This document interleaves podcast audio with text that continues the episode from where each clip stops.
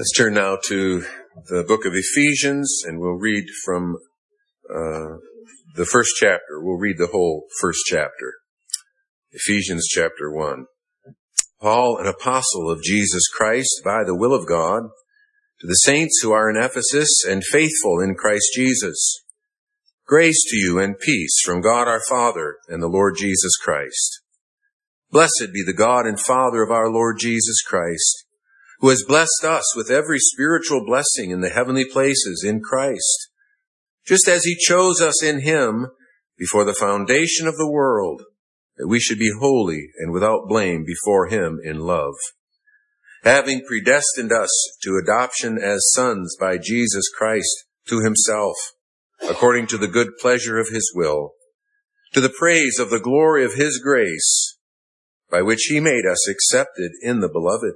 In him we have redemption through his blood, the forgiveness of sins according to the riches of his grace, which he made to abound toward us in all wisdom and prudence, having made known to us the mystery of his will, according to his good pleasure, which he purposed in himself, that in the dispensation of the fullness of the times he might gather together in one all things in Christ, both which are in heaven and which are on earth. In him, in him also we have obtained an inheritance, being predestined according to the purpose of him who works all things according to the counsel of his will, that we who first trusted in Christ should be to the praise of his glory.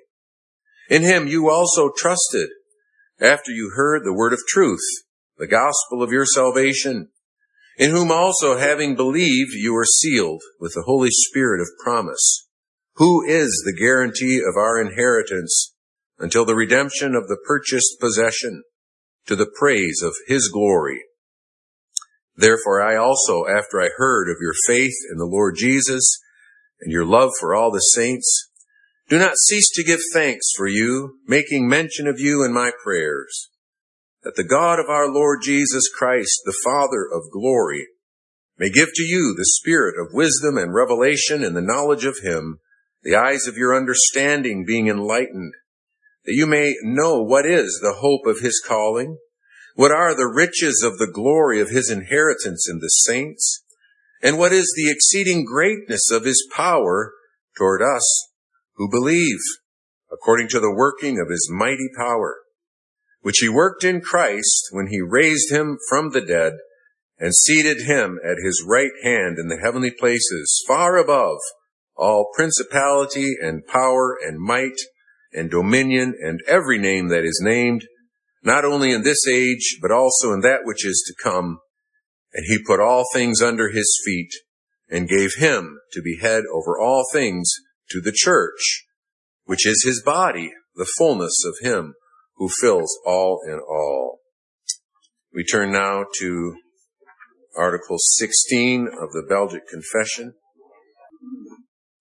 the doctrine of election. We believe that all Adam's descendants having thus fallen into perdition and ruin by the sin of the first man, God showed himself to be as he is, merciful and just. He is merciful in withdrawing and saving from this perdition those whom he, in his eternal and unchangeable counsel, has elected and chosen in Jesus Christ our Lord by his pure goodness, without any consideration of their works. He is just in leaving the others in their ruin and fall into which they plunge themselves. Congregation of our Lord Jesus Christ, there is an important uh, progression from one article to the next in the Belgic Confession, and we uh, need to see that, uh, particularly in connection with Article 16, uh, the doctrine of election, uh, with what has gone before, as we have considered the reality of man's fall into sin and the terrible consequences of that in terms of his guilt and uh, his corruption his inability to do anything to save himself. And the opening sentence of Article 16 uh, makes clear that it's in view of uh, man's misery that we consider uh, the doctrine of election. It's in view of man's sin and misery that uh, the necessity of election is obvious. If anyone is to be saved, it's not by man's doing. Man is dead in trespasses and sin. His will has been uh, completely corrupted along with every aspect of, of his humanity. And it's only God's saving initiative, only God's action explains how any could, anyone could be delivered from such a terrible uh, plight. And likewise, the fact that not all are delivered uh, proves that there is a distinguishing exercise of God's saving grace and power. So there is an inseparable connection between uh, total depravity and unconditional election, to uh, use those familiar terms often associated with the, the canons of Dort or the doctrines of grace as they're sometimes called, or the five points of Calvinism as they're sometimes referred to. These things are inseparably joined together. And uh, that that also is obvious when you consider that often the problems or objections that are raised to the doctrine of election betray a failure to grasp or to hold to the biblical view of man's uh, depravity. It's a failure to grasp uh, the seriousness of the power of sin and guilt as it holds people absolutely in captive to its dominion. So the talk of, of people being saved by their choice fails to recognize the consequences of sin over the whole nature that has been vitiated by the reality of sin. And that includes the freedom of the will, as well as other aspects of our being. And when any would say that, well, it's not fair that God should uh, save some and not others, or it's not fair that God should judge the whole human race as guilty, that is a failure to take seriously what the Word of God teaches concerning the sin of Adam and its consequences for the whole human race and to humbly bow before what the Word of God teaches without objection, without quarrel. Now, this starting point concerning the depths of man's depravity puts our confession of election also in its proper biblical light. And that is, it's not presented as some perplexing or some fearful or even some controversial uh, doctrine. But we confess God's election as good news. It's a confession of the grace that makes a difference. It's a confession about God's initiative and God's working that accounts for our deliverance from the misery into which we have plunged ourselves by sin. That's certainly how the doctrine of election is uh, proclaimed in uh, in Ephesians chapter one in the form of doxology, in the form of, of praise. We heard the summons in Psalm 35 to bless the Lord, bless the Lord. And the psalmist distinguishes uh, different uh, groups among the people of God that are to extol him and bless him uh, for his grace. And so Ephesians 1, blessed be the God and Father of our Lord Jesus Christ, who has blessed us with every spiritual blessing in the heavenly places, and we'll consider the riches of that. Just as, and then he cites the, the source, the fountainhead of all these blessings, just as he chose us in Christ before the foundation of the world. That's how God's election is taught in scripture as a source of wonder and praise to a God of grace and mercy. God's people are chosen by God in Christ. That in summary, in a nutshell, if you will, presents the, the doctrine of eternal election that we're looking at this evening. And we want to begin by uh, considering election as that is the display of God's mercy. That's how it's presented. As a revelation of God. As a revelation of who God is, but it highlights His mercy. But even that starting point is important. uh, we are to see election indeed as uh, about the self-revelation of God. In the book of Romans, uh, you know the basic structure of the book. I trust it begins with the reality of uh, the necessity of the gospel because of the wrath of God that is revealed from heaven against all unrighteousness of men. And it goes on to describe the depths of human sin and misery, leaving all people without excuse before Him. Whether they're uh, the the Gentile nations who who didn't even have the Word of God and are and are confronted with God's greatness in creation, or those who had the Word of God. The fact is that there is none righteous, no, not one. All are are shut up, enclosed by the reality of the depths of human sin and misery. And it's in view of that terrible condition that the wonder of the gospel is proclaimed. God's provision for sinners. And then the riches of the gospel are, are expounded in this book. And Paul also goes on to address uh, uh, knotty questions that arise with respect to God's plan and purpose for Israel. And he makes clear that they are not all Israel who are uh, of Israel. And he expounds on the, the depths of God's wisdom.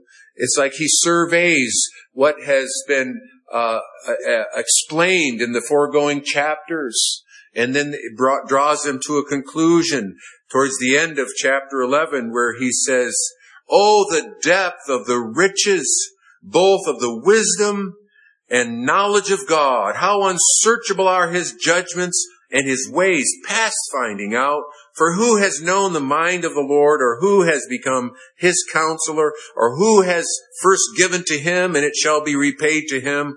For of him, and through him, and to him are all things, to whom be glory forever. Amen. The doctrine of election is about God's glory. That's of supreme importance. And uh, His glory is defined by God, not by us. And that means we have to approach this subject with this, this humble and yet joyful recognition that God is greatly magnified and glorified by this. And that, that uh, just cuts through the, the reasonings of proud minds. And it means hearts that are teachable and receptive to whatever God says about this. Isn't that the way the Lord Jesus Christ himself teaches us to extol the sovereignty of God? In Matthew chapter 11, where Jesus had just confronted the unbelief of Chorazin and Bethsaida, places where his wonderful works had been done, and yet they rejected the Christ in unbelief. Then we read in verse 25, at that time, even as he had pronounced judgment upon such unbelief, Jesus answered and said, I thank you, Father, Lord of heaven and earth, that you have hidden these things from the wise and prudent and have revealed them to babes. Even so, Father, for so it seemed good in your sight. God works all things after the counsel of his will, and the doctrine of election is, co- is according to the good pleasure of God. And the Lord Jesus leads us also in uh, bowing before Him uh, with thanksgiving and worship for His sovereignty, the sovereignty of His judgment indeed against the unbelieving wicked, and His grace in revealing the wonders of His mercy to babes. Election is supremely a revelation of God. And it's presented in um, the scripture here. He will have mercy upon whom he will have mercy. It's presented as a revelation particularly of God's mercy. It pertains to that which is most needful for us, mercy, and that which is most delightful to God, because he is a God who delights in mercy. He's not, he's not simply merciful, but he delights in mercy. God looks with pity and loving kindness on miserable people, and he chooses to rescue them and to save them. And this mercy has, has various wonderful features that we'll, that we'll note from this article, and from our scripture reference. For one thing, it teaches that this election, which we confess here in Article 16, is a, an election of persons, of specific persons. And it is election of persons unto uh, salvation. Uh, and, and we say that in view of the fact that there are different kinds of elections that uh, we could speak of according to, to, to scripture. God chose Israel to be his special people. And uh, we sang or we read from Psalm uh, 135 that this is a cause for praise and thanksgiving to God because he chose Jacob. He chose Israel. And often in the, in the Bible, uh, Israel is addressed as God's chosen people, whom he had delivered from Egypt, whom he brought into the wilderness, for whose sake he destroyed these kings and uh, who brought them into the land of Canaan. And they're addressed in such a way as to impress upon everyone the wonder of God's goodness and mercy in separating them and delivering them from bondage so that they might put their trust in God, so that they might love Him and serve Him as His people. And so there is this election of Israel that is often spoken of without further distinction. And yet we know, and it's taught even in the Old Testament, that they are not all Israel who are of Israel in the sense that everyone truly responded to this wondrous grace of God in true faith and love. And so there is that kind of general election of God. We also know from scripture, and that's also acknowledged in the, the canons of Dort, that God shows his own sovereignty in terms of those to whom the gospel is sent. Not everyone throughout history has heard the message of salvation through Jesus Christ. Not everyone yet to this day has heard the message of salvation through Jesus Christ and to be so privileged as to hear of the way of life, to hear of the manifestation of God's love in Jesus Christ is presented in God's word as that which obligates everyone who hears to heed God's command, who commands all men everywhere to repent and to believe in the Son. This is the will of God, that everyone who sees the Son and believes in Him should have eternal life. And there are those rich, un, unlimited proclamations of the saving mercy and grace and love of God in the gospel that indeed obligates everyone to hear and believe that God indeed has sent his son into the world such that to deny that is in effect to call God a liar. But God's sovereignty also is manifested in terms of who hears we could also speak of God's choice of individuals. God chose certain uh, to be uh, to be kings. In fact, among them was Saul. God chose those uh, who would uh, be apostles. The Lord Jesus chose twelve, and we know one of them betrayed him. But we're not really talking about those kinds of choices in Article 16. This, there's a there's a, a connection indeed between uh, God's general choice in terms of those to whom He gives His word and those to whom He enters into even a relationship, a covenantal relationship, and the way in which He saves His elect. But they're not treated as one and the same thing because God's election, as we confess here, is an election of persons unto salvation. That involves a distinction. It's a distinction that the apostle Paul uh, makes in um, Romans chapter 9, for example. Even a distinction among the sons of Isaac and Rebekah, as well as the, the sons of Abraham and Sarah. There were twins in Rebekah's womb. And when Rebekah had also conceived by one man, even our father Isaac, for the children not yet being born, nor having done any good or evil, that the purpose of God according to election might stand, not of works, but of him who calls, it was said to her, the older shall serve the younger, as it is written, Jacob I have loved, but Esau I have hated. There is a distinction that God made, even between these boys. Not on the basis of one being uh, better than the other, but of pure grace. God chose to confer saving mercy upon the one and not the other. I will have mercy on whom I will have mercy. Paul goes on, on to say in this, this very chapter. So we're talking about the election of persons. Another passage, we could go to numerous passages, uh, to, uh, to show that. Another passage is in First uh, Peter, where, uh, God's people are exhorted, uh, to add to their faith, uh, virtue, knowledge, uh, brotherly love, kindness, self-control, and they are assured that in doing these things they shall never stumble, but an abundant entrance will be given to them. And then he wraps it up by saying, "Therefore, be diligent to make your calling and election sure." He's calling upon all these these Christians to take their calling to faith and obedience seriously. To live out the Christian life with the promise that in so doing, they will abound in the assurance of their salvation. Right?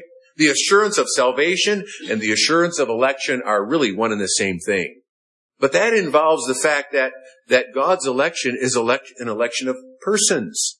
And we can be assured and confident in our election as believers because God's election indeed is of individuals. Secondly, it is an eternal election. Blessed be the God and Father of our Lord Jesus, even as he chose us in him when? Before the foundation of the world. That means in eternity. This, this, uh, biblical teaching that just blows our mind if you think about it. Because it's not as if, well, eternity is everything before the creation of the world. No, it's an altogether different category. It's something that we can't hardly conceive of. God is the only eternal one. He is the Alpha, the beginning, and the end. But He never had a beginning. He is the one who reveals Himself as I am, undergoing no change, never coming up with new ideas, never growing in wisdom, never growing or changing in any way. And God chose us in Christ in that realm of his own eternal existence. The election is not plan B. It's not as if God really wanted to save everybody, but then he, he ran into the fact of a persistent kind of uh, stubborn willfulness and unbelief. And so, uh, well, then he resorted to a plan to choose somebody uh, or some people, but that also kind of depended on uh, their willingness to be saved. Any effort that treats of election in any other way than God's eternal choice just runs uh, right into the Bible and what it says about election. Election is not God's response to faith or obedience as if it depends in any way on what man does. And in that sense, it is unconditional, unconditional uh, election. The way our confession says it is that it is without any consideration of their works. And that was obviously made clear in the case of Esau and Jacob. But what it means, to put it in practical terms, is that there is no kind of goodness that draws God's election, nor is there any kind of badness that hinders God, God's election because it's not based on those things whatsoever. Rather, it is unconditional and it is powerful to accomplish God's purpose, to accomplish complete salvation. It's never frustrated. Again, our confession speaks of election as that whereby God withdraws and saves uh, from that perdition which was described in the previous articles. I give to them eternal life, Jesus said, of those whom the Father had given him, and they shall never perish. Who shall separate us from the love of God, which is in Christ?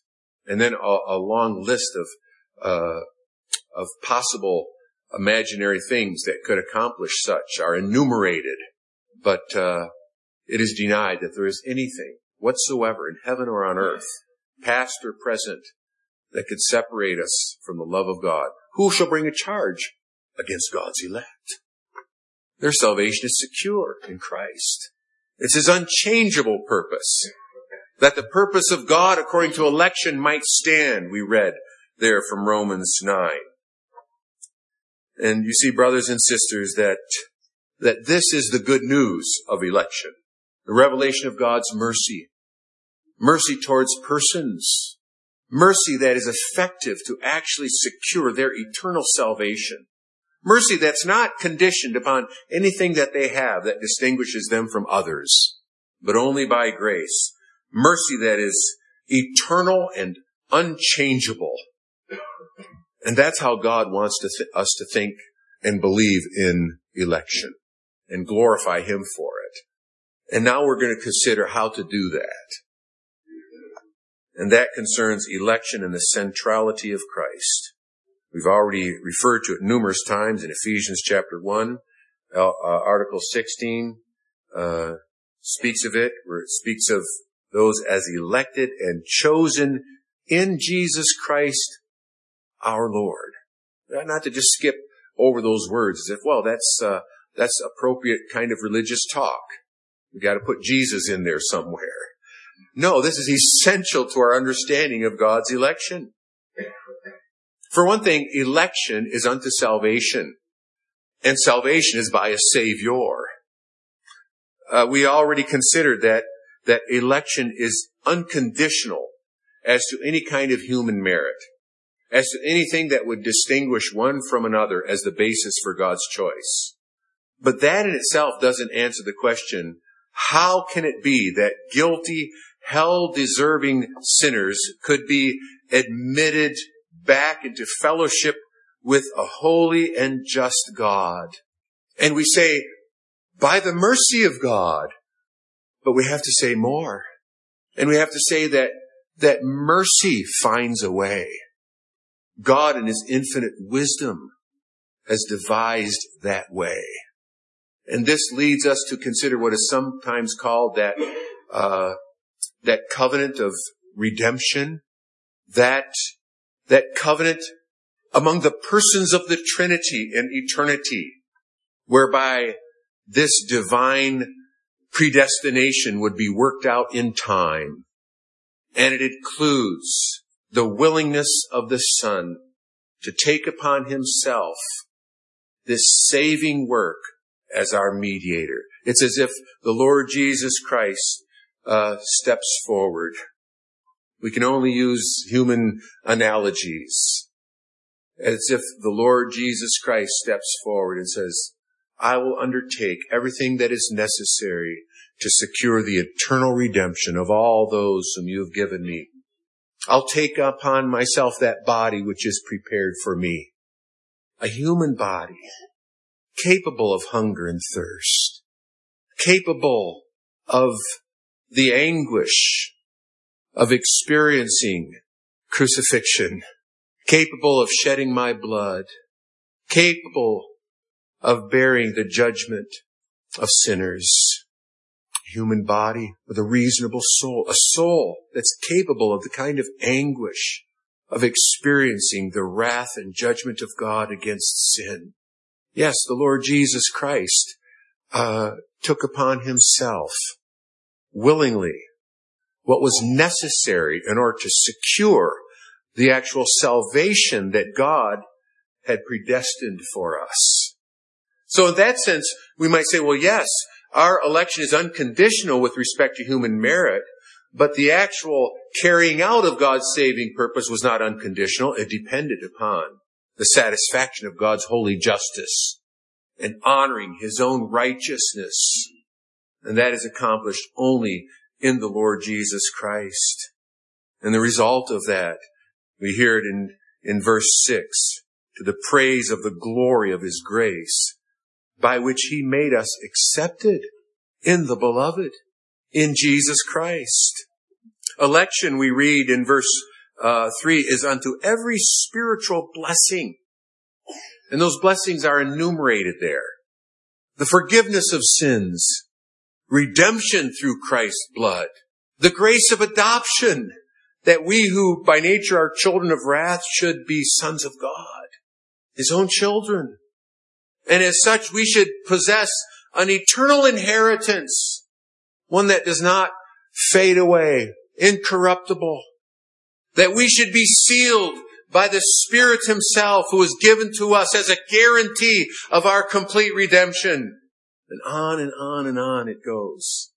All in Christ Jesus. That ultimately we would be brought into the very presence of God without blemish. In fact, from the outset, Paul joins these things together. We are chosen in Him before the foundation of the world, as if in eternity past, if we could speak in such a way, all the way to the everlasting future in which we will be holy and without blame before Him, and everything in between. All secured in Christ, only in Christ. That's why uh, Calvin said that that Christ is the mirror in which we must contemplate our election. And here we may do it with safety. And what he means by that is as we contemplate our election in Christ, we are spared from getting lost in knotty questions, but rather we may rejoice in amazing grace. We might also put it this way, that election is most lovely as seen in Christ, most captivating, most delightful, most inspiring. That's what we hear in Ephesians 1. God is praised and blessed for this grace. And you see, brothers and sisters, if, if we see that, uh, then, then we see that, that opposition to the doctrine of election is really most grievous.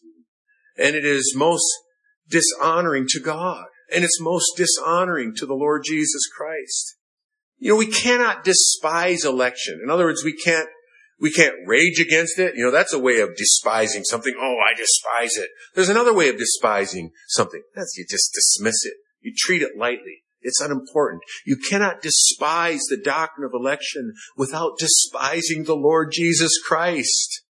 Because we could go through the gospel and particularly the gospel of John and hear how he again and again defines his whole saving mission in these terms. His very name, Jesus, is because he will save his people from their sin. In his high priestly prayer before he returns to the Father, he speaks of having finished the work that was given him to do. He speaks of having been given authority over all flesh that he might give eternal life to as many as you have given him. Jesus' mission was to secure the eternal redemption of God's elect. One cannot judge election as harsh and forbidding without thinking Christ is harsh and forbidding. In fact, we might say that no one, no one has a right, no one has a right to say uh, anything or to think any kind of thoughts about election without thinking much of Jesus Christ. Maybe you've heard the, the expression, I think it was pastoral advice that uh, I, I'm, I'm unsure. I think I know someone who I could ask, but I believe it was Owen. I might be corrected, but he gave uh, this pastoral advice to one who was distraught by the reality of his awareness of his remaining sin and his unworthiness and his guilt. And the counsel that, that he received is that for, for every look into yourself, into your own heart, take 10 looks at Christ. And I think we could say the same thing about the doctrine of election. For every, every thought, every look, every word about election, take 10 uh, looks, uh, 10 thoughts and words of our Lord Jesus Christ because we may never think properly and biblically of our election apart from Jesus Christ. We'll say more about that, but we want to uh, move thirdly to uh, the doctrine of election and God's justice. Because our confession also does speak of that. Election is a manifestation of God. And it's a manifestation of His mercy but it's also a manifestation of his justice. He is just in leaving the others in their ruin and fall into which they plunged themselves. That's all it says about, about uh, what is often referred to as the doctrine of reprobation. It's not referred to in that way. It, uh, that, that language is used in uh, the, the canons of Dort. Uh, reprobation is like the counterpart uh, to election. Not exactly so, but uh, you might say that even um, logically, and it is a sound logical deduction, because if God elected persons unto salvation, the corollary to that, the inescapable implication is that God did not elect all persons unto salvation, or all persons would be saved. And so there is a passing by in the activity of God's predestinating grace. But it's not simply a logical deduction. It's something that's taught in scripture. Even in Romans chapter 7, when Israel is described as those who have uh, sought righteousness, but by the law, uh, they did not obtain uh, what it seeks. But the elect have at- obtained it. And then it says, and the rest were blinded. In the book of Jude, in, in the book of First Peter 2 verse 8, there are descriptions of, of ungodly uh, people who oppose uh, the faith. And then there is reference to the fact that to such things they had been appointed. That's a solemn statement. It detracts nothing from the reality of their sin and guilt. But there are such passages in scripture. And if we're going to deal humbly and honestly with the Word of God, we dare not ignore them. The canons of Dort does uh, confess this, this reprobation as a decision of God.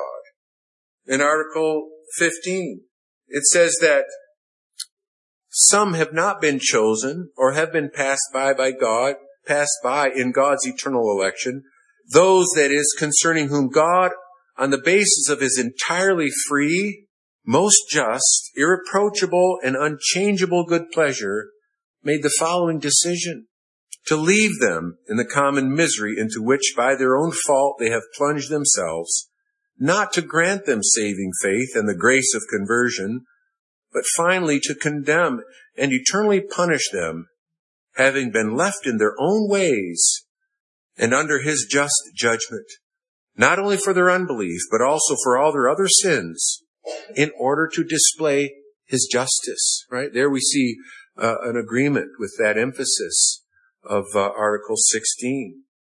And this is the decision of reprobation, which does not at all make God the author of sin a blasphemous thought, it says, but rather sin's fearful, irreproachable, just judge and avenger. And we need to note, even in this article there in the Canons of Dort, that uh, reprobation is presented repeatedly as a revelation of God's justice, not his bare sovereignty. Yes, God is sovereign.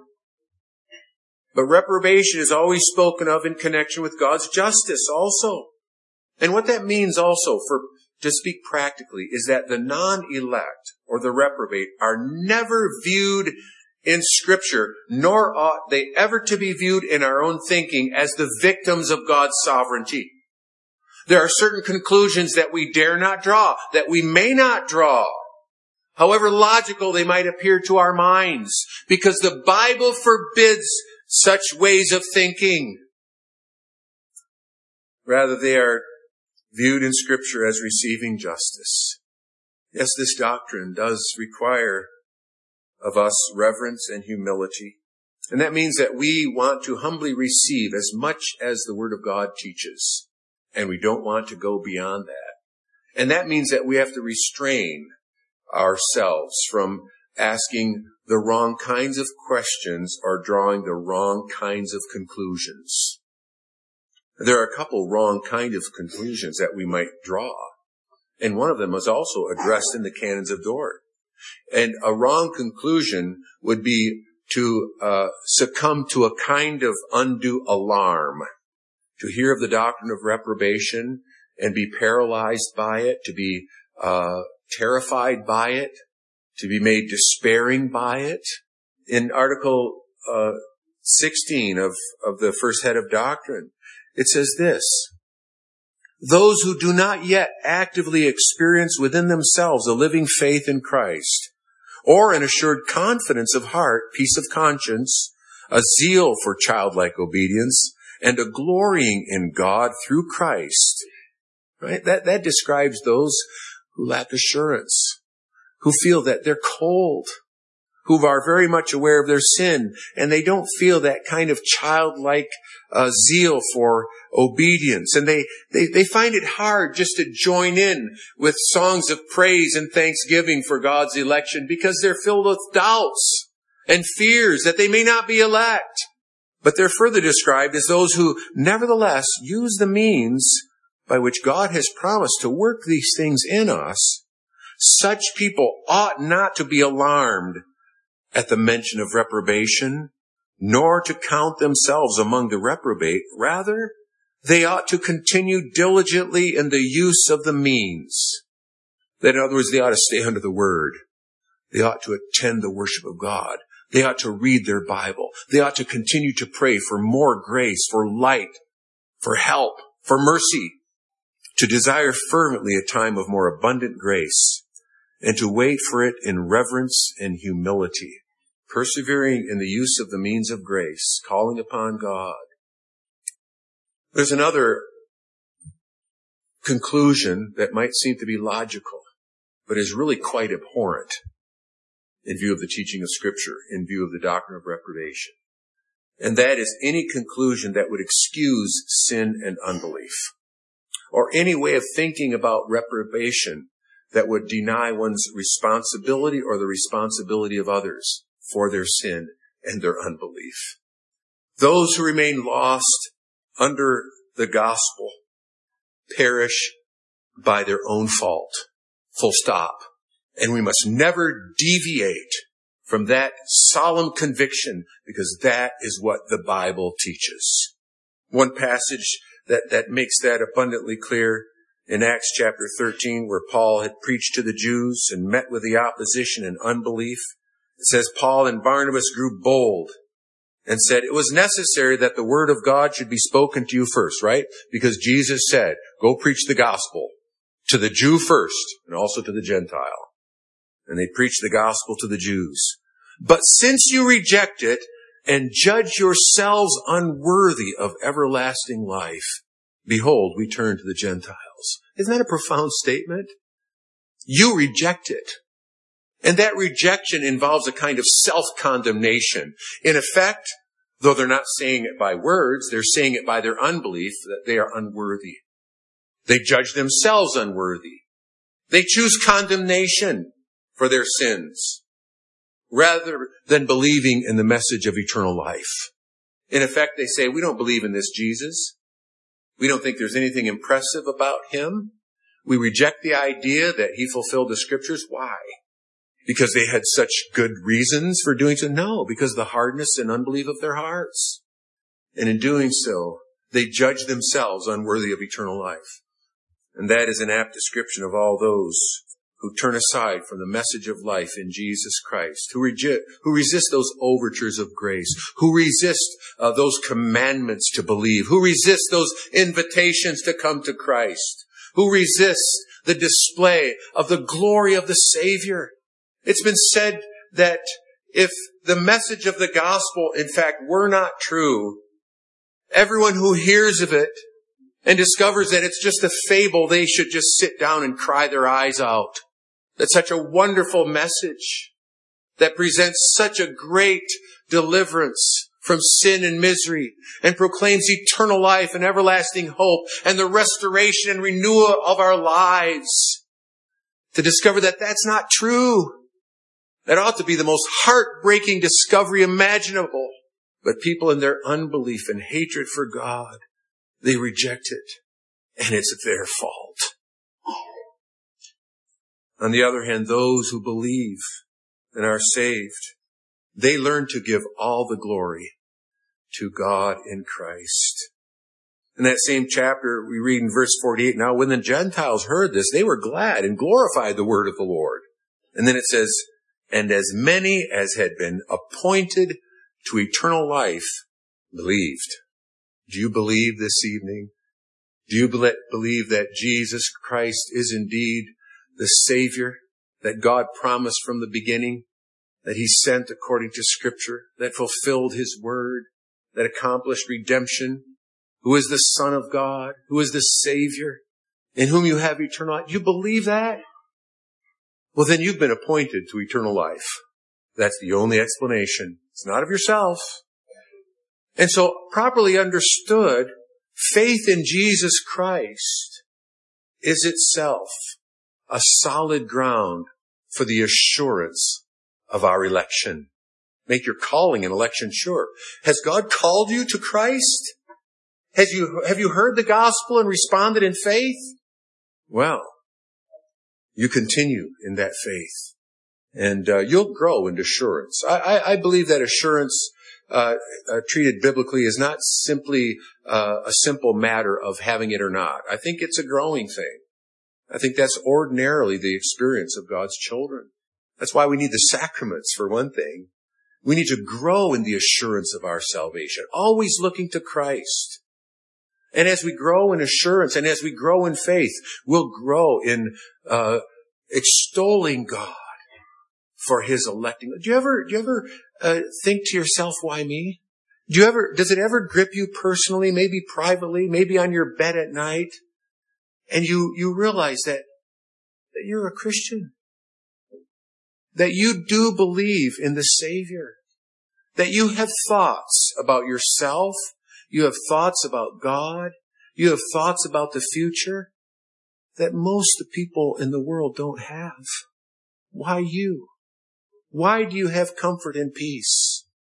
Why me? Well, that ought to lead us to just humbly give thanks to God. Praise Him that He has revealed His Son to us and in us.